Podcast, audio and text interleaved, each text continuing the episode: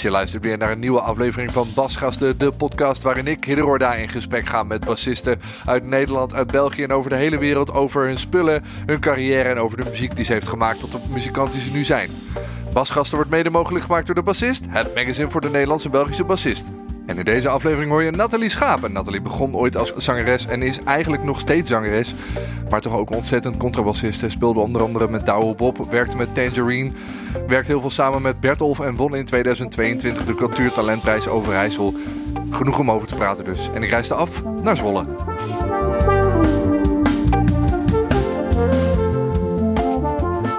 Leuk, dan loopt hij. Ja. Met een vers bakje koffie. Ja, heerlijk. Leuk, Nathalie. Mhm. Frontvrouw van de gelijknamige band. Gelijk op bent, ja. Ja, het alternatief was of Jos of Mark. Dus ik dacht, nou, volgens mij Ook is wel dit wel... een Ja. band die, die Jos heet. ja, dat was ook leuk geweest. Ja. Ja, maar het is Nathalie geworden. En we zitten bij jou thuis in Zwolle. Ja, In die, eh, aan de keukentafel. ja, Super gezellig. ja, zeker. En eh, normaal gesproken zou ik... eh, nou, zeker vroeger begon ik altijd met de vraag... welke bas heb je op schoot? Maar dat is bij jou een beetje ingewikkeld. Is een beetje ingewikkeld, ja. Ik heb eh, sowieso speel ik voornamelijk contrabas. Ja, En ehm, ik heb nu, mijn bas ligt nu onder het mes. Die krijgt een extensie. oké. Dus daar heb ik echt vet veel zin in. Maar ik heb dus nu een leenbas in de kamer staan. En Ja. dat is, ja, niet echt de moeite waard. Nee, dat zei je inderdaad. al Ja, je kan misschien beter over twee weken komen. Ja. Weer terug. Maar ja, we hadden Oh, net de afspraak shit. al staan. Ja, En eh nee. het is al zo vaak verplaatst door... eh, Ja, hè? Ja. Dat ging echt helemaal mis. Ja. Dus denk ik misschien wel een jaar later, of niet? ja, zoiets. Als het niet langer is. Ja. Ja. En er is zoveel gebeurd in de tussentijd. Ja. Maar je contrabas krijgt een extensie. Dan, ik stel me dan dus voor een extra stuk toets aan de E-snaar. ja, klopt. Zodat je dan tot een Tot C, een C kan. Ja, en je kan je eventueel nog omstemmen en heb je een B. Ja, En ehm, ja, daar, dat wilde ik al heel erg lang. Maar ehm, dat is ook wel een beetje een investering. Dus, En eh, waarom wilde je dat? Heb je vaak dat je denkt, ik heb die D of die C's of zo nodig? Eh, nou, ik denk wel vaak dat het mooi zou zijn als het, als het zou kunnen. Eh, vooral met die nieuwe muziek die ik nu schrijf eh, met Nathalie en waar we dus mee bezig zijn. Ehm, het, het geeft echt zo'n. eh, het is echt een verrijking aan de klank van je bas, zeg maar. En Ja. Het is voornamelijk als je het strijkt, dan komt er natuurlijk de meeste klank uit. Ja, Dus ik kan echt niet wachten totdat, die, eh, totdat ik die lage noten op kan oh, lage spelen. C strijken lijkt me ook wel heel, wel heel indrukwekkend. Ja. Ja. Ken je, je kent Edgar Meijer denk ik wel, of niet? De naam ken ik wel, ja. bassist, eh, die heeft ook een, een compositie geschreven voor banjo en contrabas. Heet de B-song. Oké. En dat heeft hij dus, die C heeft hij dus omgestemd naar B. En dat is echt zo vet. Dat Maar dan zit je echt- ongeveer zes octaven uit elkaar als je dit met een lage B op een contrabas doet. En een banjo. Ja. Ja. maar dat klinkt echt heel vet. Vet. Dat moet je echt checken. Het is volgens mij echt... eh, het is een heel lang concert. Het geluid is echt verschrikkelijk. Maar ondanks dat is het echt eh, de moeite waard. Vet. Ja. hey, ik heb even ook jouw biografie op je website gelezen. Oh god, ja. en, ik denk, dat- dat moet ik dus echt gaan bijwerken. ja, Maar... maar het, wat ik dus interessant vind... Kijk, heel veel mensen die ik ken die contrabas spelen... die zijn bijvoorbeeld op cello begonnen... of, of wel gewoon op contrabas. Ja. Maar jij bent niet eens als bassist begonnen. Nee, Niet klopt. eens als instrumentalist. Nee, eh, ik ben wel. eh, ik kom echt uit een klassiek nest. Mijn moeder was clarinetiste en mijn opa trompetist. En die was ook eh, dirigent. Dus die muziek was er echt soort van ingestampt vanaf jongs af aan. En toen heb ik wel allemaal verschillende soorten instrumenten bespeeld. Maar ik had nooit echt een match. Ehm, tot mijn veertiende volgens mij, dertien of zo. Toen kwam de moeder van een vriendinnetje naar mijn moeder toe. En die zei, eh, je moet haar op zangles zetten. Want eh, ze zit de hele dag te zingen hier. Ja, En dat was een hele goede zet. Maar toen ben ik dus wel eerst klassiek gaan doen. Toen heb ik bij het Nationaal Kinderkoor gezeten. En daar hebben we allemaal super gave projecten gedaan. En ehm, ik vond dat echt prachtige muziek. Maar ik zette het zelf niet zo snel op, zeg maar. Het Nee. zelf zingen vond ik echt heel gaaf. Maar toch had ik niet echt eh, die feeling. En ik kwam natuurlijk... Ja, ik zat op de middelbare school. Ik luisterde hele andere muziek. ja. Wat luister je? Ik ben dan wel benieuwd naar het contrast. Ehm, ja, echt van alles. Eh, van Keen, ja, Bertolf heb ik bijvoorbeeld heel veel geluisterd. Eh Daal Bob zat toen ook wel in de, in de playlist. Ehm, ja, een beetje ook wel veel indie muziek en eh, ook wel veel folk. Ik heb ook wel veel Ierse dingen geluisterd. Dat, dat kreeg ik dan wel weer van huis mee. Ja, Maar eh, nee, klassiek niet echt, zeg maar. Dus eh, toen werd het dus tijd om te switchen. En dat was uiteindelijk op mijn vijftiende, denk ik. En dat was een hele goede zet, want daarna ben ik naar het conservatorium gegaan. En op mijn, eh, in mijn tweede jaar ben ik begonnen met contrabas. Ja, hoe komt, toen komt dat dan op je pad? Zag je zo'n ding staan en dacht je... Ja, ik weet het dus en- niet meer e- exact waarom ik zeg maar daarover dacht. Maar eh, ik had toen een les van Henk de Licht, Mhm. bassist. En eh, toen vroeg ik aan Henk eh, of ik een keer een les van hem mocht. Want ik dacht, nou, dat lijkt me wel een mooi instrument. En toen eh, was ik echt vanaf moment één echt helemaal verliefd op dat instrument. Dacht ik, ja, dat lijkt me echt super gaaf als je dit kan combineren Ja, met je stem. En Henk was nog een beetje sceptisch, want hij dacht, ja, weer zo'n zangeresje, die wil weer bas spelen. Dan geef ik je wel Simandel mee en dan is Oh het ja, zo god. klaar, weet je wel. voor de niet-kenners. Ja, dat Simando is dus een een soort roemruchte ja, methode. etude, ja. Ja. Allemaal etudes die eh, heel weinig eh, aan de fantasie overlaten, ja. Maar wel supergoed voor je techniek. En toen, ehm, een paar maanden later, werd ik gevraagd om in de big band te spelen van, eh, van school. Ja. Ook omdat er voor de rest helemaal geen bassisten waren. En eh, ik dacht echt, ja, wat fuck, ik kan echt net Vader Jacob spelen. Maar oké, is goed. ja, Dus toen heb ik de hele zomer samen met Henk ook eh, al die partijen ingestuurd. Ik dacht, als ik dit gewoon kan spelen, dan kan ik in ieder geval eh, door de repetities heen komen. En vanuit daar ga je natuurlijk heel hard. En die Simandel dingen vond ik dus stiekem eigenlijk best wel leuk. ja, ik heb dat ook geprobeerd toen ik studeerde. Ja, En dat je zo tijdens zo'n etude zo langzaam jezelf voelt wegdommelen. Ja ik, ik vond het best wel, maar ik had... zo saai. Ja, ja, ik snap het hoor. Maar ik vond het heel mooi omdat ehm, je groeit daardoor best wel snel. En Ja. je komt erachter hoe mooi die bas op bepaalde punten klinkt, zeg Ja. maar. En ik denk dat ik dat vooral heel gaaf vond. Sommige dingen zaten toch wel wat mooie melodieën in. En die toonladders, ik kan soms ook toonladders ook echt wel mooi vinden. Ja. Maar dat ligt er ook maar net aan hoor. Ik kan het ook verschrikkelijk vinden. Maar ik weet nog dat ik dat toen dus helemaal niet erg vond. Ik dacht, ik ga gewoon de hele zomer eh, ga ik hier heel hard op. En dan, eh, Maar dat is misschien ook omdat je, wat je net inderdaad zei, dat zo'n zo'n contrabas, als je, zeker als je een goede bas hebt, er komt zoveel klank uit, dat je gewoon met één toon zo woen, oh. ja, precies. elke- en dan kan je een half uur rust nemen Precies. en daarop teren. Ja, en, maar dan is dus ook de kunst om bij elke noot die je dan speelt, dat gevoel weer te krijgen of zo. Van, oh, Ja. wat klinkt die bas goed. Ja, Misschien nog wel meer dan mijn basgitaar, waar je best wel makkelijk eigenlijk met iets wegkomt. Ja, en, en toch vind ik, en ik, nou, ik ben dus alleen met contrabas eerst begonnen. En echt pas veel later elektrisch bas aangeraakt. En dat vond ik dus echt veel moeilijker dan Ja? Wat ja. is er moeilijk? Want ik heb het natuurlijk al opgegroeid als basgitarist omgekeerd. Ja, maar dat is bijna iedereen. Iedereen Ja. gaat vanuit basgitaar en denkt... oh, contrabas, echt vet ingewikkeld en geen frets en zo. Maar ik ben echt dat gewend. Ja. En je hebt gewoon bepaalde posities die je gebruikt... Ja, die op elektrisch bas gewoon niet zo mooi klinken. Een open Nee. G-snaar op een elektrisch bas... sowieso open snaren. Ja, dat, dat moet je gewoon niet doen. Maar ja, wist ik veel.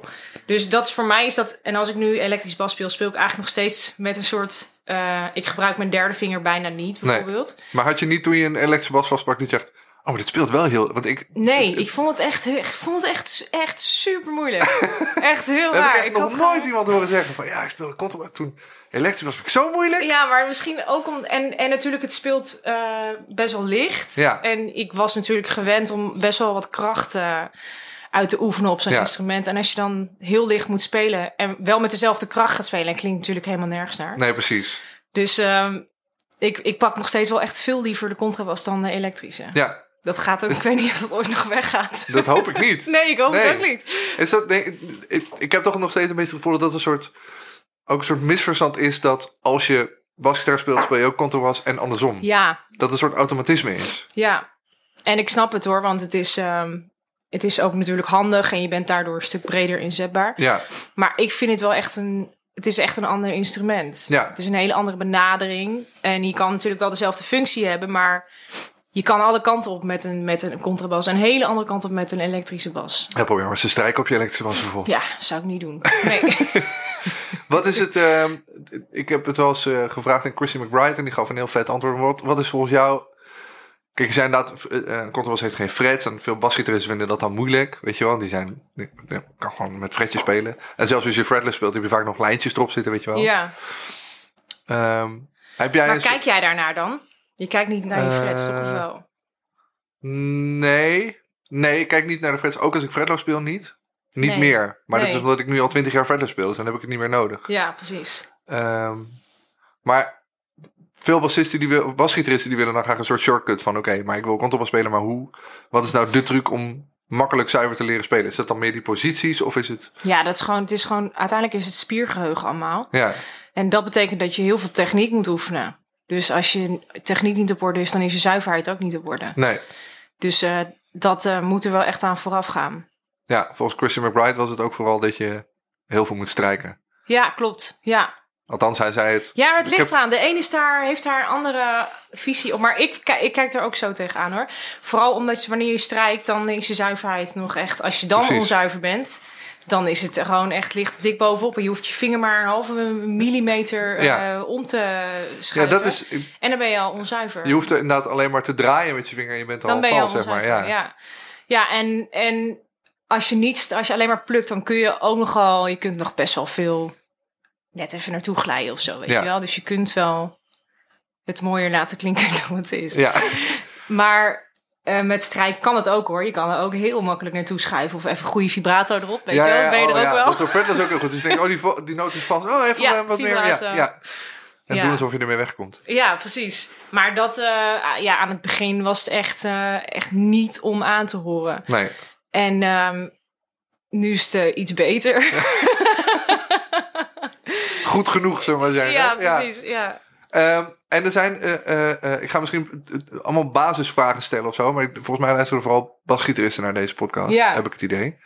Ehm, maar in mijn hoofd zijn er ook nog steeds zeg maar twee, twee soort van scholen qua aanslag. Je hebt zeg Mhm. maar mensen die met een lang deel van hun wijsvinger aanslaan. Of meer op een basgitaar manier. Dus Mhm. echt met je vingertoppen. ja. Heb jij daar een mening over? Nee, niet echt. Ik speel voornamelijk... Nou ja, ik speel ook veel met mijn middelvinger. Het is te zien. Ja, er zit een goede niet-vrouwelijke laag eelt op. Maakt niet uit. Ja. Nee, maakt mij ook geen flikker uit. Maar eh, ik speel met twee vingers Ja. veel. En dat is ook wel gebruikelijk. Maar je hebt allerlei verschillende methodes. Bijvoorbeeld Ray Brown, die speelt echt... eh, die speelt zeg maar... Als je hier je snaar hebt, die... die ja, bij de haaks erop. Precies, ja. Ja. En ook veel met twee vingers tegelijk. Ja, Komt natuurlijk ook omdat hij veel echt helemaal akoestisch speelde in die big bands. En dan heb je echt die sound nodig. ja. En nu kunnen we, komen we natuurlijk al een heel eind met eh, al die pick-ups en zo. Eh, maar ik heb daar niet echt een mening over. Ik denk, eh, je moet gewoon op zoek naar wanneer je bas het beste klinkt. Ja. En, en wat je daarvoor nodig hebt, ja, dat is denk ik per persoon ook weer verschillend. ja. Ligt er ook aan hoe je het hebt aangeleerd. Ik heb het op deze manier aangeleerd. Dan is het heel moeilijk om daar, Ja, tuurlijk. om daar weer iets anders eh, Ja, van te vinden. Maar ja, ik weet het eigenlijk niet zo goed. Volgens mij is die. ehm, want ik heb nu ook les van Marius eh Beets en die speelt ook echt wel met behoorlijk veel vlees, zeg Ja. maar. Maar het is iedereen, ja, iedereen doet het weer op zijn eigen manier. Dat is hetzelfde als strijken, Franse manier of eh, Duitse manier. Dat is ook, ja, dat maakt in die end niet zo heel veel uit. nee, er, mij. gaan, er gaat een ook langs ja, een snaar. precies. Uiteindelijk. Ja. Ja, ja. Het grappige is dat als ik, het, als ik een contrabassist spreek, dan binnen vijf minuten gaat het over Ray Brown. Nou, dit Oh ja. was eh twaalf minuten. Dat was nog best lang. Shit, ja. oh ja. Ja, nee, dat, eh, dat is wel een voorbeeld. Ja, Ja, wat, zeker. wat maakt Ray Brown nou zo uniek? Want ik, je hoort het meteen als hij speelt. heb ik altijd Ehm, indruk. En hij doet iets op de een manier wat anderen niet doen. Wat maakt hem voor jou nou zo... Nou, ik vind hem sowieso, hij speelt heel erg ehm, geaard. En dat vind ik wel echt eh, heel mooi. Dus ja, natuurlijk, elke bas is, is heel anders. Maar je prikt hem er heel snel uit. Zijn sound ook. Hij heeft echt een, echt een ongelooflijk dikke sound. Ja, Je hoort nog net niet die vingers, zeg maar, eh, op die snaren. ja, Ehm, maar ik denk dat het die geaardheid is of zo. Wat mij sowieso in andere muziek ook wel echt vaak aanspreekt. Dat heb ik dus bijvoorbeeld ook bij Edgar Meijer. Ehm, ja, je moet hem echt even goed checken. Dat is Ga wel echt doen, de ja. moeite waard. Ehm, en dat is ook een soort... eh, ja, hoe leg je dat uit? Een soort geaardheid of zo. Of een soort van, als hij noot speelt, dan komt dat meteen binnen en het Ja. klopt. En het is mooi en het is helemaal van begin tot eind klopt het. goed. Ja, Ja. het klopt of zo.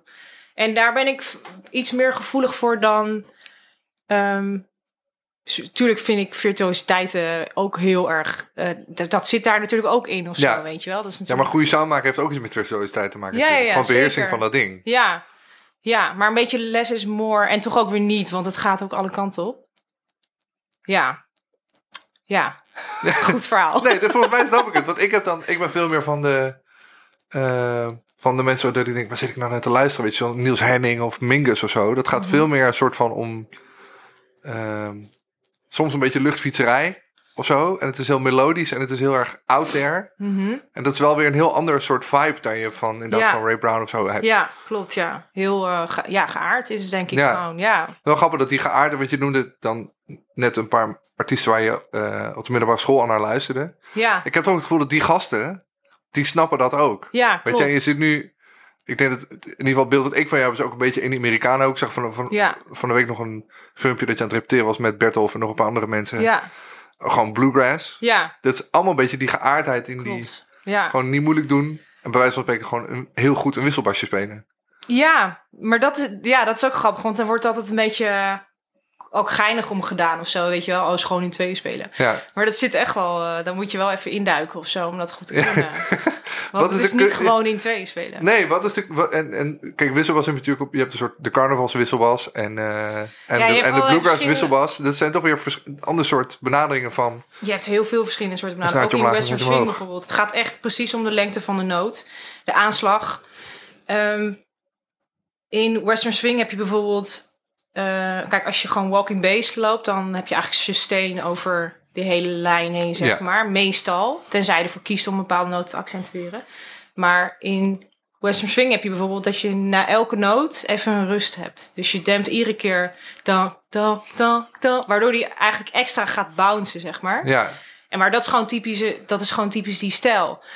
En in bluegrass is het ook, en, ook in country en zo, het, het ligt, eh, het is per nummer ook weer anders, maar over het algemeen ehm, is het heel belangrijk dat je op een gegeven moment je noot dempt. ja. En dat het precies op het goede moment doet, zeg Ja, maar. ja, want zeker als je met bijvoorbeeld en met viool en met banjo en met een mandoline en een gitaar Ja, tegelijk, dat zit allemaal door elkaar heen of zo qua, qua klank. Ja, Dus de, moet- de, de chop van de mandoline die valt vaak precies op het moment dat je ophoudt met je bas. ja, precies. Ja, en als je dat goed doet, dan gaat dat, eh, dan kan dat echt soort van helemaal, eh, ja, dat, dat zorgt voor een goede groove uiteindelijk, zeg maar. En, maar, en hoe is dat dan? Want je, je, je speelde op een gegeven moment in, dan in de Big Metal Partes. Ehm, en dan je inderdaad gewoon bij spreken de hele avond eh mid-tempo swing te spelen. Ja, Even, en ook wel vast en. eh, Ja, oké, maar je staat in ieder geval de hele avond walking bass te spelen. Ja, Hoe kom je dan in die meer eh, Amerikaanse hoek, die, zeg maar die Amerikaanse volkhoek terecht? Waar, Eh, nou, ik heb eh, sowieso eh, mijn vriend eh, Jos Vringen, die, banjo, die speelt ook banjo. En dat is nu trouwens, maar hij, hij is origineel, is hij van origine gitarist. En ehm, ik werd door hem gevraagd om in de Cousin Hatfield te spelen. En dat was toen echt een traditionele country band. ja, En dat was ook wel geinig, want hij vroeg of ik mee wilde repeteren. want ze zochten een andere bassist. En ik speelde toen ook nog maar net, ik denk een half jaar of een jaar of zo. En, ehm, maar ik was alleen maar gewend om jazz te spelen toen Ja. nog, weet je wel, walking bass. En bijna alles was eigenlijk gewoon vier kwarts. Dus dat was ook niet, eh, niet ja, dat was gewoon, dat was ik gewend, weet je wel. Of een walsje, maar... eh, dus ik wist wel redelijk hoe je dat dan moest opvullen. En toen vroeg hij dus of ik die repetitie wilde doen. En dat was gewoon Johnny Cash en zo, weet je wel. En ik dacht echt, what the fuck, er zit hier een extra maat en daar ineens Ja. een extra maat. Ja, hoe werkt dit? En in twee spelen, weet je wel. Dus ik was echt super zenuwachtig ook Ja. voor die repetitie. dan grappig wel dat je dan zenuwachtig wordt van muziek van Johnny Cash. Ja. Die door veel mensen toch Zo bijzonder eenvoudig wordt ervaren. Maar, maar ik, daar ben ik dus niet mee opgegroeid. Dat heb ik allemaal niet, niet meegekregen uit, Nee. van huis uit. Maar ik heb wel een soort van later een soort inhaalslag eh, gemaakt. En hij eh, is daar dus wel echt mee opgegroeid. En hij zit echt in die country hoek. En eh, die Amerikanen... Ja. Ja, zeker is gewoon allemaal Josse schuld. het is allemaal Josse schuld ergens. ja, ik ben boven wel, ja. Ja. En Maar ook- dat vond ik wel te gek. hè. Ja. Super gave muziek. ja, En niet alleen maar Johnny Cash hoor, allemaal obscure stukken. Dus ook eh, Jerry Reed en, eh en Wayne Jennings en zo. Nou, er zaten niet per se de obscure, obscuurdere namen in dit genre. Ik denk Waylon Jennings kennen de meeste mensen wel. Klopt, ja zeker. Maar dan wel de obscure stukken, niet, eh, Wat grappig dat je het nog steeds stukken noemt ook. Ja, stom hè? Ja, dat hoor ik heel vaak. Ik krijg ook heel vaak. Welk stuk gaan we nu spelen? Ja, Het volgende stuk is een compositie van ja maar mijzelf. kom op man. Iedereen zit er altijd over te zeiken. Maar het is gewoon... De ene Nee. zegt dat het noemt een song. Die noemt het een track. Die noemt het Ja. een stuk. Die noemt het een compositie. Ja. Een arrangement. Een liedje. Een liedje. Een ja. chanson. Ja, nee, ja. het is gewoon viel me ook muziek. ineens, dat ik ineens dacht, oh ja, je hoort dan... Je kan gewoon nog steeds horen Ik uit welke ook echt, ik ga niet eh, een stuk... Maar toch Nee, je gezegd. hebt toch gezegd, ja. Op mijn volgende langspeelplaats staan twaalf stukken. Ja. ja, nee, daar moet ik niet mee aankomen. Want gaat niemand dat kopen natuurlijk. Jawel.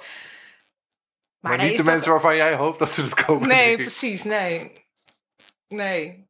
Stom. Nee, helemaal niet. Nee, het, ja, het kan, ook het niet. kan ook gewoon je ding zijn, hè? Ja, Dat je dat altijd... Want ik heb ook... Ik heb bijvoorbeeld een... maar ik het kan niet zijn goed ook tegen helemaal mensen geen die het stuk. over... Wat is een stuk dan? Nee, maar ik heb, je? het, ik heb het ook altijd moeite met die mensen die het dan over liedjes hebben. Ja, Vind je ik, een denk, liedje, ik vind het een beetje denigrerend Ja. of zo. Ja, Dus hebben we het dan inderdaad over songs of nummers of weet ik veel. Maar Ja. een liedje...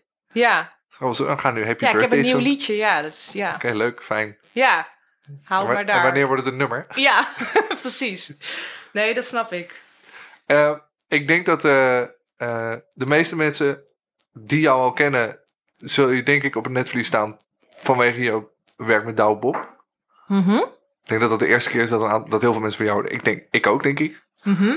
Ehm, dat is nogal een stap, lijkt mij. Ja, eh, en ik heb daarvoor uh, ja, met, met Cousin Hatfield heel veel eh, gespeeld. Ook veel in het buitenland. En daar we echt dat hele country circuit eh, Ja. uitgekampt. Ehm, dus in die stijl speelde ik al heel veel. En ik speelde ook veel met Joost van S. Die speelde ook bij ons in de Oh ja. band. Die violist. En die heeft mij op een gegeven moment eh, volgens mij een keer getipt bij Douwe of zo. Die heeft ook veel met Douwe gespeeld. Ehm, en ik heb ook toen een keer ingevallen bij Bertolf. En ik weet eigenlijk nog steeds niet precies hoe het is gegaan. Maar eh, ja, uiteindelijk, het wereldje is ook niet zo heel groot. Nee, Dus eh, dan valt het al snel op of zo. Dus ik denk, dus wel, het gaat natuurlijk allemaal via via. En ik Tuurlijk. heb toen wel nog een tour met Tangerine gedaan daarvoor. Dus dat was soort van mijn eerste echte theatertour. ja, ja. Ehm, maar vanuit daar is het wel, nog wel een stukje harder gegaan. Maar daarvoor had ik al heel veel gedaan. Alleen Ja, dan ja. kent iemand, Nee, dat weet verder kent niemand. niemand. Nee. Ja, nee, klopt. Het lijkt me wel heel, ehm, heel vet om te doen of zo. Maar en, ik- die gasten van Tangerine en zo, en, en Douwe natuurlijk ook, en Bertolf ook, die snappen die muziek heel goed. Mhm. Ehm, ik moet uitkijken dat ik nu niet iets oneerbiedigs zeg, want dat bedoel ik helemaal niet zo. Uiteindelijk blijven het popmuzikanten. Dus misschien ja, dat het het... ligt er ook aan hoor. Want ik vind dan... Kijk, Douwe is, is wel echt een popmuzikant. Een hele goeie. Ja, Ehm, maar ik vind dat bijvoorbeeld Bertolf alweer echt wel de avontuurlijke kant is van Ja, zeker de laatste veel twee, drie platen wel. is. Ja. die eerste plaat zijn natuurlijk gewoon pop, popplaat uiteindelijk. ja, terwijl hij ook echt uit de bluegrass komt. Ja, dat weet ik, ja. Alleen het is als eerst heeft hij dat niet zo eh, naar buiten gebracht. Wel grappig dat dat dan nu straks het cirkeltje weer rond is. Maar ehm, die is wel veel ruimdenkender of zo. ja. en dat, kent ook echt alles. Ja, klopt. Maar ik weet niet was, waar je naartoe ging. Wat je Nou, werd, dat ik dacht van, je, je, komt, je, je- op een gegeven moment ben je dan met Cousin Hatfield een beetje die country en bluegrass scene geland. En wat je zelf zegt, we hebben die scene een beetje uitgekampt. Ehm, en dan kom je bij een popmuzikant spelen die dan inderdaad wel die, de, de, de, laten we zeggen, de Amerikaner kant van de, pop, van de popmuziek bestrijkt. Mhm.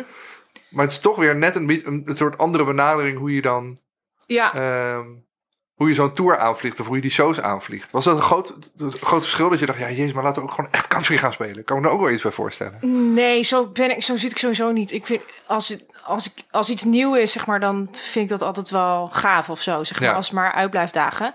En dat was voor mij eerst een hele grote uitdaging, omdat ik toch ook wel echt wel een beetje uit de jazz kwam.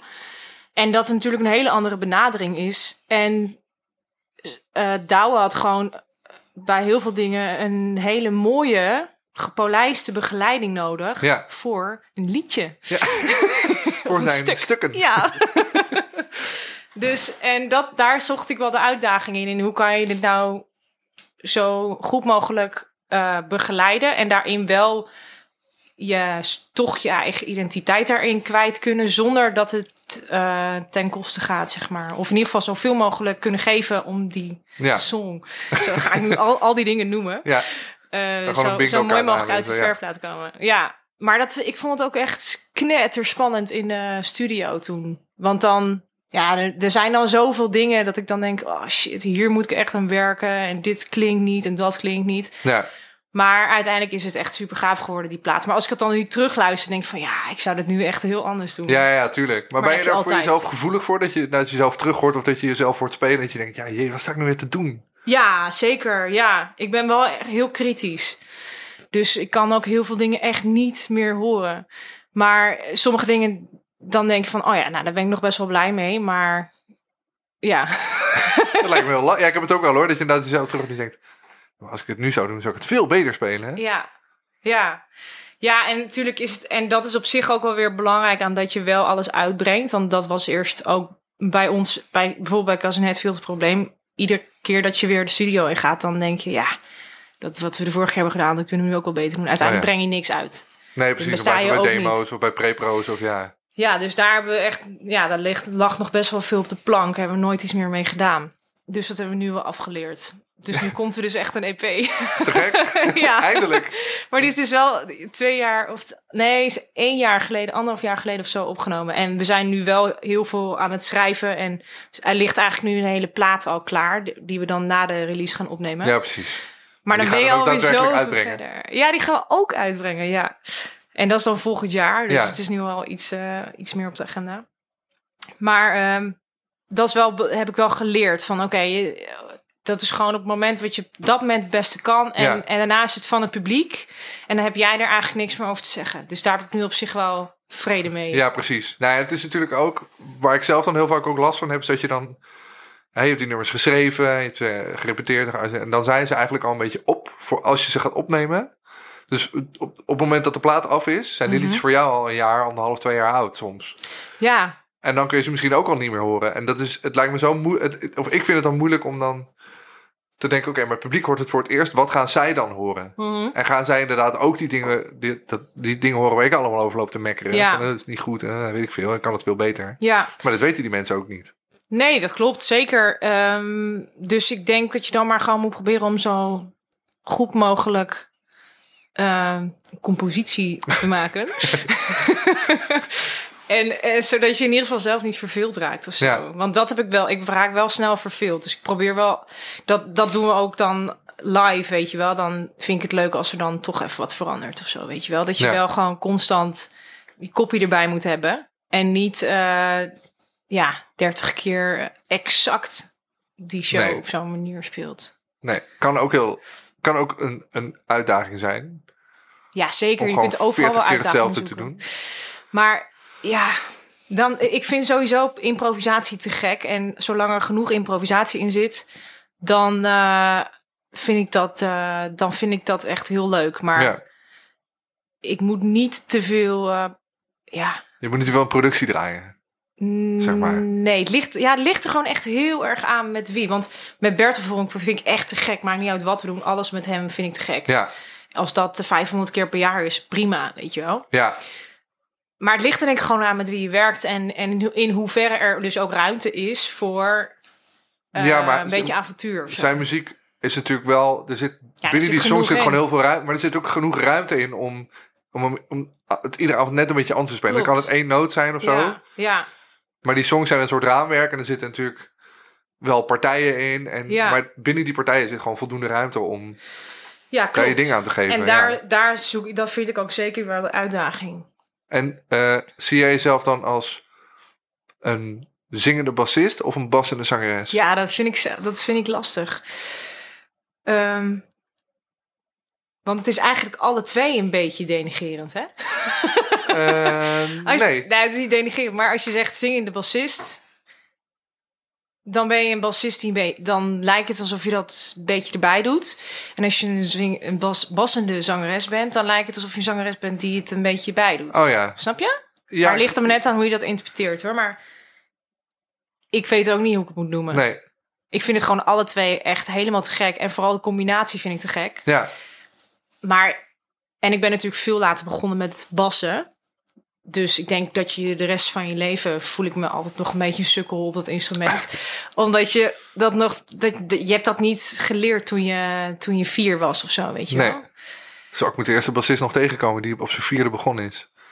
Ja, Oh, te gek. Dat lijkt me, ja, ik heb- ben hem eigenlijk ook nog niet tegengekomen. Maar wel die op hun zeven of Ja, ik was negen en dat vond ik wel jong. Ja, dat is toch, lijkt me echt... Dat, dat denk ik wel echt vaak van shit, man. Was ik maar veel eerder begonnen. Ja, dat is zo. Aan de andere kant lijkt het me ook wel weer vet om niet 25 jaar geleden, maar 10 jaar geleden begonnen te zijn. Dat je nu nog een soort van ehm, een soort kinderlijke ontdekkingstocht naar. Dat ben ik, ben, ik Ja. ben het wel een beetje kwijt of zo. Weet je, dat instrument. ja. ik, ja, dat ken ik nu wel eens een beetje. Ja, Klinkt, een beetje, en klinkt misschien een denk beetje dus arrogant, van- maar het, hè, ik, heb, ik speel al zo lang bas. Mhm. Ik weet niet of andere mensen dat herkennen hoor, maar dat ik denk, ik, de ontdekking zit me dan veel meer in andere muziek ontdekken of iets op een andere manier proberen te spelen. Maar het instrument zelf, ik heb al zo lang dezelfde spullen. eh, Ja, dat, die basgitaar, dat, dat is gekend. En dan ga ik nu kijken, hè, daarom heb ik een tijdje geleden een synthesizer gekocht. En dan ga ik daar weer meer in lopen gasduinen. ja, ja. Ik denk juist echt van, oh, ik wou echt dat ik gewoon die hele bas helemaal op en top kende. En dan kan je zoveel uitzoeken. Je kan zoveel spelen. Je kan zoveel kanten op. Er zijn nu heel veel dingen die ik wel in mijn hoofd heb, maar nog niet kan spelen. Omdat het me nog dan daaraan ontbreekt, weet Ja. je wel? En zit hem dat dan gewoon in, in, in sounds of in genres? Of waar zit die? Nee, dat zit hem in, denk ik, techniek. Eh, maar dat zijn, ja, dat zijn dan, dat zijn echt, dat zijn echt persoonlijke doelen die je dan hebt gesteld of zo. En dat Ja. je dan denkt van, oh, dit, dit wil ik kunnen. Of je hebt bepaalde dingen in je hoofd. Want ik heb natuurlijk wel heel lang zang gestudeerd en me daarin best wel ontwikkeld. Ja, Ehm, dus dan heb je soms ideeën die ik, die ik makkelijk kan zingen, maar Ja. nog niet makkelijk kan bassen, weet je wel? ja, dat is wel heel herkenbaar dat je inderdaad denkt dat, je, dat je muzikale gehoor zo verder is ontwikkeld dan je motoriek. Precies. En daar, ja, dat dus je daar tegen je moet handen zegt, doe gewoon dit. En dat je handen zegt, ik weet niet hoe. Ja, Ja. maar je weet toch wat ik wil horen? Ja, maar help. Precies, ja, Ja. ja. Maar ik heb ook weer les bijvoorbeeld. En ik vind het wel leuk om je daarin te blijven ontwikkelen. En dan komt er misschien vanzelf ooit een dag dat je wakker wordt en denkt, nou, Nu kan het. alles spelen wat Ja. ik denk. Ja, Zo was het maar zo'n feest. dat lijkt me heerlijk, ja. Nee, dat lijkt me heel saai. Nee, mij niet. Dan heb je dus niks meer te ontdekken. Ja, tuurlijk wel. Dus valt altijd nog wel weer Ja, oké, maar als je alles kan spelen wat je in je hoofd hebt. Ja, dan kun je echt super gave dingen maken. Die helemaal Ja. van jou zijn. Ja, daar is. Maar aan de andere kant vind ik het ook wel weer heel tof als muzikant om beperkingen te hebben. Want dan loop je dus op een gegeven moment tegen je grenzen aan. En dan denk je, ja, oké, maar dan moet ik het dus nu doen met de skills die ik heb. Ja, en ik heb en iets in mijn hoofd dat ik heel graag wil horen. Ja, Ja, maar ik kan dit niet spelen, want of ik kan, ben gewoon, mijn techniek is niet goed genoeg. Of ik heb iets bedacht wat gewoon echt niet kan, omdat het twee octaven uit elkaar ligt, bij van spreken. ja, Ehm, en dan moet je inderdaad dus echt keuzes gaan maken. ja. Dat is wel zo. En het instrument is natuurlijk... Ja, sommige dingen zijn ook gewoon niet echt mogelijk. Nee, om te spelen. Maar dat vind ik dan wel weer gaaf aan Edgar Meijer, want het maakt geen flikker uit wat het is. Alles kun je op die bas wel eh, op een manier naar voren laten komen. ja, Dat vind ik dan wel weer heel inspirerend. Van, je hoeft niet alleen maar bassolo's uit te zoeken, weet je wel. Wat Nee. lekker, het kan ook anders, maar dan moet je even wat langer zoeken. ja, precies. Je kan, en dan kun je beginnen bij solos van andere instrumenten uitzoeken bijvoorbeeld. Ja, precies. Ja. ja, Maar dat is denk ik sowieso wel handig aan dat ik natuurlijk eerst, dat ik in principe ook echt wel zangeres ben. Ja, Dus die, die klankgreep-associatie, zeg maar, die heb ik dus, ja, ja, qua zang, maar dat klopt natuurlijk niet. Maar nee, maar je kan, ik kan het me wel. je kan je een klankvoorstelling maken van wat er, wat er gebeurt. Dus je weet welke kant het op moet en Precies. eventueel intervallen al een beetje horen en dat soort dingen. Ja, ja. Klankgreep- die term heb ik al lang niet meer gehoord. Klankgreepassociatie. Voor mij is dit echt zo'n Theo de Jong term. Van toen ik nog les van hem had. Ja? Ja. Oh, daar heb ik nooit les van gehad. Nee, Nee.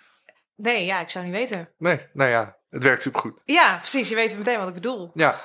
Toch? ja, ik wel, want ik heb het drie jaar gehoord. Ja, oh ja, nee, grappig. het. Ik nooit eigenlijk. Nee, ja, van Henk, denk ik. Ik denk dat dat van Henk heb. Dat zou goed kunnen, ja. Ja, voor de niet-kenners, dat is dus dat je iets hoort en dat je weet wat er ongeveer... Ja, dat je gewoon direct gebeuren. Ja, Ja. precies. Zonder dat je eerst de 15 andere noten eromheen speelt. Ja. kan ook heel mooi zijn. Kan ook heel mooi zijn, ja. Wel heel creatief moet je daarmee omgaan, ja. Hey, en ehm, eh, het is een beetje een cliché onderwerp. Ik vind het altijd een beetje, een beetje flauw om aan te snijden. Maar ik hoor nog steeds te vaak, ook om mij heen, dat eh, vrouwelijke bassisten die ik ken, heel vaak horen, heel wat leuk, een vrouw op bas. Ja, Heb jij, dat, heb jij daar tussen aanstekens last van gehad? Nou ja, last. Ik, heb, ik vind het niet zo, eh, zo'n ding of zo. En ik denk, ja, als ik een piemel had gehad, had ik waarschijnlijk precies hetzelfde gedaan. Dus Ja. voor mij maakt het echt niet uit. Nee, precies. En ik kan me voorstellen dat het, dat het opvalt. Eh, maar ik heb niet zoiets van, eh, oh, ik ben een vrouw en ik ga extra mijn best doen Nee, nee, nee. Dat, komen. nee, maar het is inderdaad, dat, ik bedoel het ook meer van- een soort van van buitenaf. Dat je dat dan hoort en dat je denkt, ja, boeien.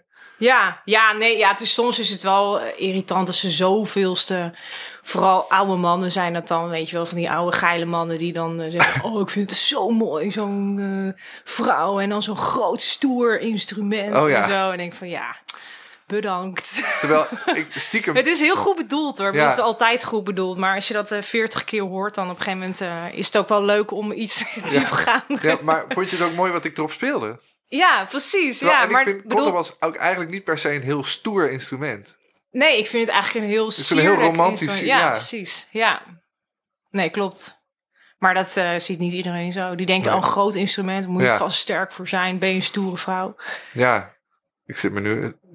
Als ik aan stoere contrabassisten denk, dan kom ik wel aan de rockabilly en zo uit. Ja, Lee Rocker vind ik een stoere contrabassist. ja, precies. Ja, maar dat is ook wel weer een hele andere koek. Ja, Ja. Maar nee, ja, ik weet, ik, ik, eh, ik heb er niet zo'n echt zo'n niet echt een mening over of zo. nee. Ik vind het alleen soms een beetje vervelend als, eh, als daar zo vaak een beetje de nadruk op ligt. En vooral dat het valt natuurlijk op. Ik kan me dat echt wel voorstellen, want het is. Dus ja, het, het was oorspronkelijk wel een beetje in een mannenwereld, zeg maar. Ja, dat is het denk ik nog steeds wel een beetje. Ja, wel minder wel- hoor, maar... Ja. Wat ik helemaal niet erg vind hoor. Ik, vind, ik, ga, ik ga liever met tien man op stap dan met tien vrouwen. Oké, Ja, dat laat ik even bij jou. ja. Nee, maar ik bedoel, ja, dat is gewoon... eh, over het algemeen vind ik het altijd veel chiller. Geen gezeik. Oké. maar goed, dat is totaal een hele andere discussie. Maar ehm, ja, nee, ik kan me voorstellen dat het opvalt... en dat dat dan benoemd moet worden of zo. Maar Ja. ja, soms word je er helemaal in geprezen. Dat ik dan denk van, eh, kijk even wie er naast me zit, weet je wel. Ja. Heb je die al gehoord? En dat is een man. ja, maar ja, die, die horen dat te kunnen, blijkbaar. Ja, ja precies. Ja, ik, weet, ik, heb er niet zo, ik ben er niet zo mee bezig of zo. Nee. Helemaal niet eigenlijk. Ik wil het heel even over spullen hebben. Ja. We noemen aan het begin al even jou, eh, de extensie die aan je bas wordt gezet. Ja, Ik vind, kijk, basgitaren modificeren, dat doe ik zelf ook heel graag. Maar contrabassen, daar denk ik altijd van, die zijn gewoon wat het is. En, dat is, ja, en zo ben ik ook wel een beetje. Het is wat het is. en, en heel veel bassisten die ik ken, die willen dan ook een, een, een 100 jaar oude Hongaarse eh, massieve ja, bas hebben. snap ik. Denk ik, maar ik heb een hele mooie bas en dat is een nieuwe bas. Oké, Eh, uit, ik heb hem in 2019 of 18 gekocht. Een Meijer bas, een Duitse bas. En eh, hij was helemaal nieuw en hij is inmiddels ja, behoorlijk ingespeeld. En hij klinkt nu echt nog veel mooier dan dat hij toen was. ja. Dus eh, hij is in waarde ook wel flink eh, omhoog gegaan. Dus dat is Ja, een in mooie investering. Ja, en Want hoe, het, ik heb, hoe werkt dat bij zo'n, bij zo'n instrument? Want bij een, nieuwe bas zou ik denken, die gaat in principe, nieuwe spullen gaan altijd omlaag in ja, maar het is natuurlijk hout en het hout gaat werken. Ja, En het wordt op een gegeven moment ingespeeld en dat, nou, de klank wordt alleen maar rijker en groter. Als je er goed mee omgaat natuurlijk. En als je hem goed eh, verzorgt en ervoor zorgt dat hij niet uitdroogt en geen schade en niet te veel schade krijgt en zo. En hem elk jaar even goed laat onderhouden. Dan, ja, als je hem een beetje met liefde behandelt, dan krijg je dat uiteindelijk ook weer terug. ja. Ehm, ik heb eigenlijk nog nooit gehoord dat een bas echt achteruit ging of zo. Als hij, heel, als hij ouder werd. Daarom willen denk ik mensen ook vaak een bas van 100 Nee, jaar. Ja, precies. Nou, maar dan gaat het net om, om, om, om het, het, verder uitdrogen van het hout, zodat hij minder gaat werken en dat Ja. hij dat ingespeeld is. Maar meer eh, eh, bij mij, in mijn hoofd, nieuwe instrumenten, zodra je ze koopt, worden ze minder waard. Dat is meer wat ik bedoel. Ja, maar dat Dus is is- volgens mij, dat zijn dan. Dat kan ik me voorstellen bij een elektrische bas. Maar Ja. bij, dat is net als met, met een, bijna alle echte houten valstrijkinstrumenten. Die stijgen gewoon in waarde. Dat is net als met die, die, die Martin gitaars, weet je wel? Ja. Gitaars, gitaar, Gitaars. ja. gitaars. Goed verhaal. Gitaars, ja. Die worden ook alleen maar meer waard. Ja. En hoe kom je dan bij deze bas terecht? Want het, is mijn hoofd is altijd een soort oerwoud van oké, het is gewoon een goede bas of niet. Of hoe, hoe, hoe vind je zoiets? Ehm, ik heb. ehm, eerst had ik een eh, triplex bas gekocht. Want toen was ik dus veel aan toeren met eh Cousin Hatfield. En eh, toen speelden we ook vaak op hele slechte plekken. Ja, Dus dan wil je een bas die niet te veel meegeeft. Ehm, en ik heb ehm, toen ik net speelde een bas van het Instrumentenfonds, Nationaal Instrumentenfonds, geleend. Maar. Ja. En dat was echt een super mooie van Jaap Bolink, bouwer.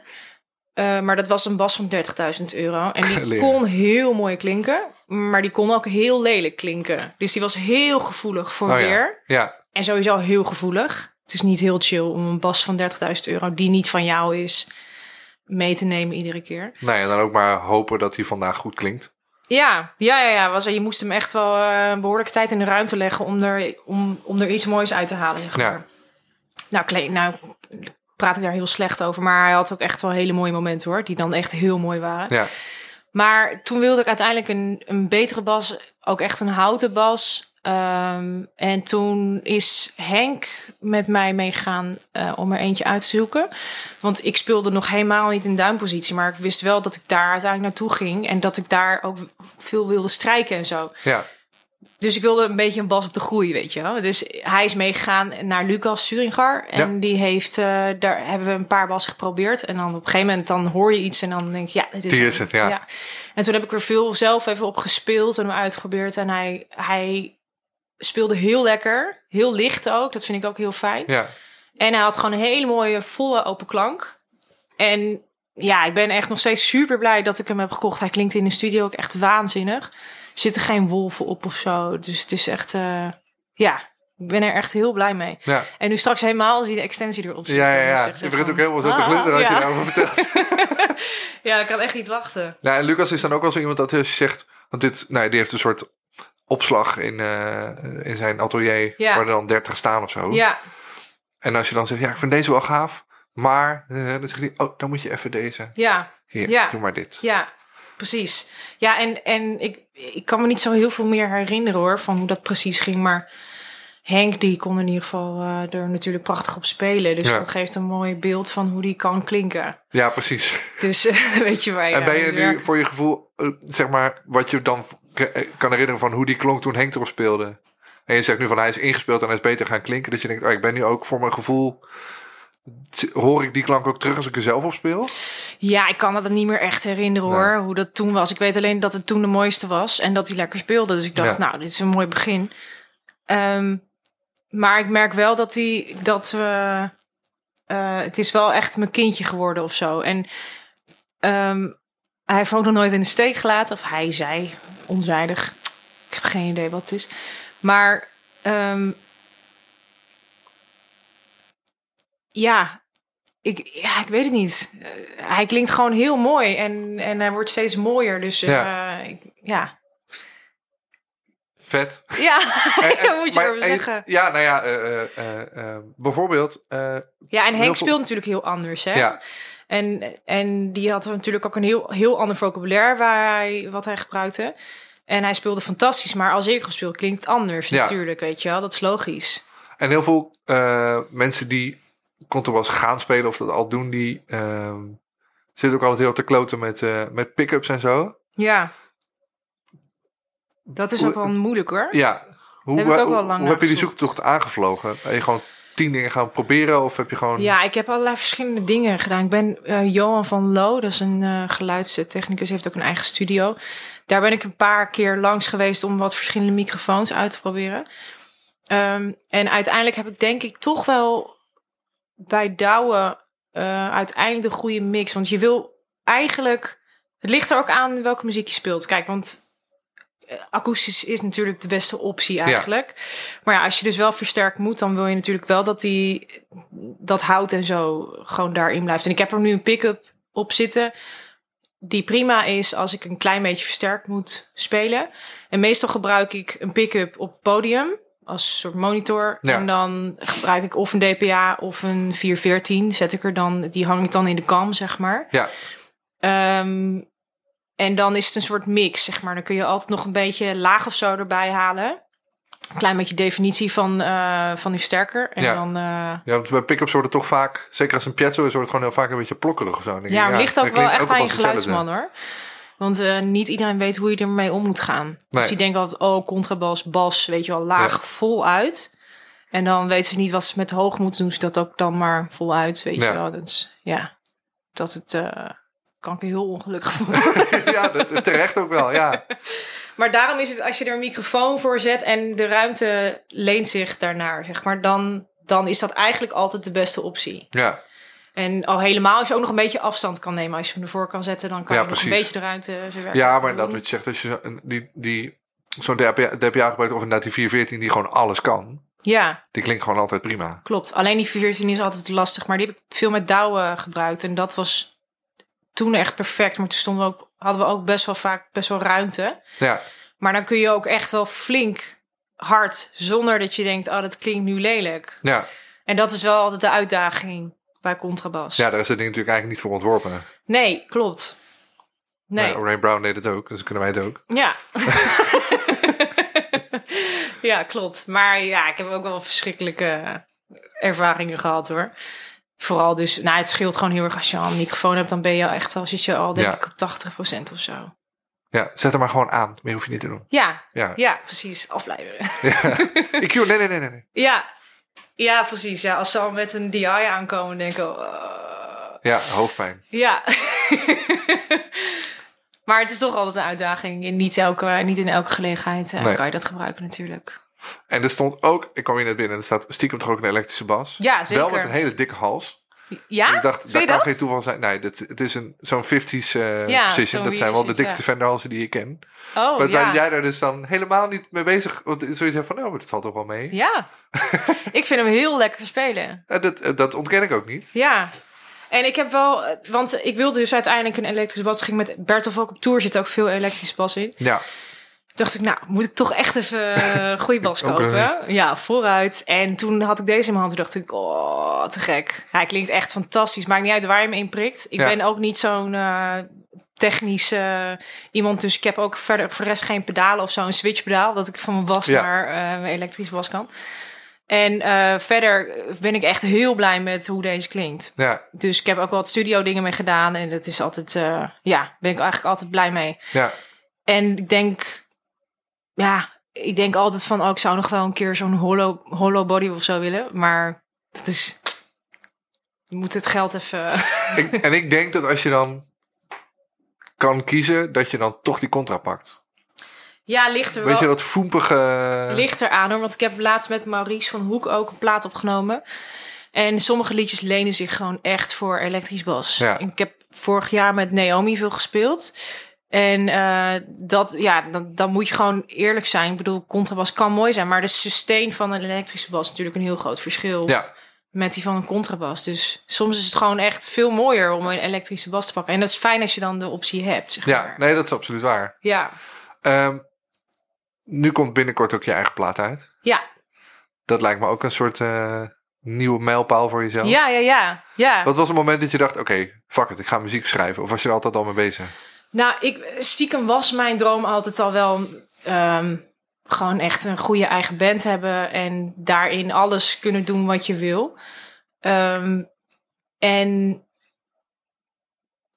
op een gegeven moment eh, was die, eh, ja, hoe ging het ook alweer? Ik had ergens in ieder geval altijd al wel de behoefte en ik ben wel gaan schrijven vanaf conservatorium ergens. Maar ik dacht, ik wil eerst gewoon zoveel mogelijk eh, informatie tot me nemen en zoveel mogelijk oefenen voordat ik er echt mee naar buiten ga. En eh, dat voelde heel logisch. Op een gegeven moment moest ik ook echt keuzes maken om met bepaalde projecten te stoppen. Zodat ik dacht, dan heb ik gewoon echt volle tijd om hiermee bezig te zijn. En eh, ik schrijf dus eh, zelf heel veel, maar ook heel veel met Jos en Mark, Mark Schimmel. En dat is echt super fijne, ja, driehoeksverhouding die we eigenlijk Ja. hebben. En we hebben ook heel veel gespeeld met Cousin Hetfield. Dus we kennen elkaar door en door. En eh je weet allemaal eh, wat er in het vat zit, zeg maar. Dus dat is gewoon een hele fijne samenwerking. En nu voelt het echt als een heel goed moment om daar nu naar buiten mee te komen. Ja. En was het een vanzelfsprekendheid dat het Jos of Mark of Nathalie zou gaan heten? Nee, eigenlijk is dat een ander verhaal. Want ehm, we komen dus uit Cousin Hatfield. En dat was echt een, ja, gewoon echt een Amerikaanse roots band. En Ja. daar hebben we heel veel covers mee gespeeld. En op een gegeven moment, toen eh, de lockdown kwam... eh, toen zijn we ook veel dingen gaan schrijven. En toen gingen we toch eigenlijk wel echt een hele andere kant op. Wat wij echt te gek vonden, wilden we heel graag ontdekken. Ja. Maar ja, op een gegeven moment moet je dat ook weer verantwoorden naar je publiek. En Ja, en dat hebben we wel een soort van geprobeerd. Maar toen dachten we ook, ja, het is ook weer zonde als je echt dat allemaal nu weggooit, weet je wel. Want dan, je kan niet terug. Je Nee, kan niet eh, ineens heel modern worden en dan, eh, oh, we gaan toch weer gewoon de ouderwetse country spelen. nou ja, tenzij dan het, het verwoord onder... We gaan weer helemaal eh, terug naar onze roots. Ja, Dan precies. Ja, ja, wel een leuk verhaal. Maar dat ging dus, dus niet door. dus toen dachten we, we mo- moeten een nieuw band oprichten. En ehm, ja, ik eh, vond het wel leuk als mijn naam erop stond. En het klopt ook, want ik, heb ook, ik, ik doe er ook heel veel voor. En het klopt helemaal met wie ik ben. En, eh, en Jos en Mark vinden het prima om Nathalie genoemd te worden. En is dan het accentje op de i, zodat, mensen, ja. zodat mensen de klemtoon goed leggen? Ja, maar kijk, is- ja, ik weet niet eens waar, hoe dat eigenlijk is ontstaan. Maar ehm, eh, mijn naam is Frans eigenlijk. Ja, En mijn moeder noemt me altijd Nathalie. en ik stel mezelf ook altijd voor als Nathalie. Dus eigenlijk doe ik het zelf ook gewoon verkeerd. Maar ik dacht, het is misschien mooi, gewoon een extra toevoeging. En dan nou, heb je meteen een leuk gesprek, toch? ja. een soort, soort conversation starter heb je. Ja, precies. Ja. Dus eh, ja, puntje erbij. Ja. Streepje erbij. Streepje, ja. ja. En dus, eh, ik was ook wel heel nieuwsgierig, gewoon uit persoonlijke interesse. Want ik zag dus die bluegrass filmpjes in een huiskamer. Waarschijnlijk hier ergens in Zwolle. Ja, hier. Hier? Ja. Oh, echt? Dit is ons eh, een beetje een muzikantenhonk hier. Hier Ja. we altijd. En eh, wordt dat, is dat voor de leuk of komt daar iets uit? Nee, er komt iets uit. Vet. Ja, En wanneer weten we dat? dat ehm, mag ik Mag nog, niet zeggen? zeggen. Ah.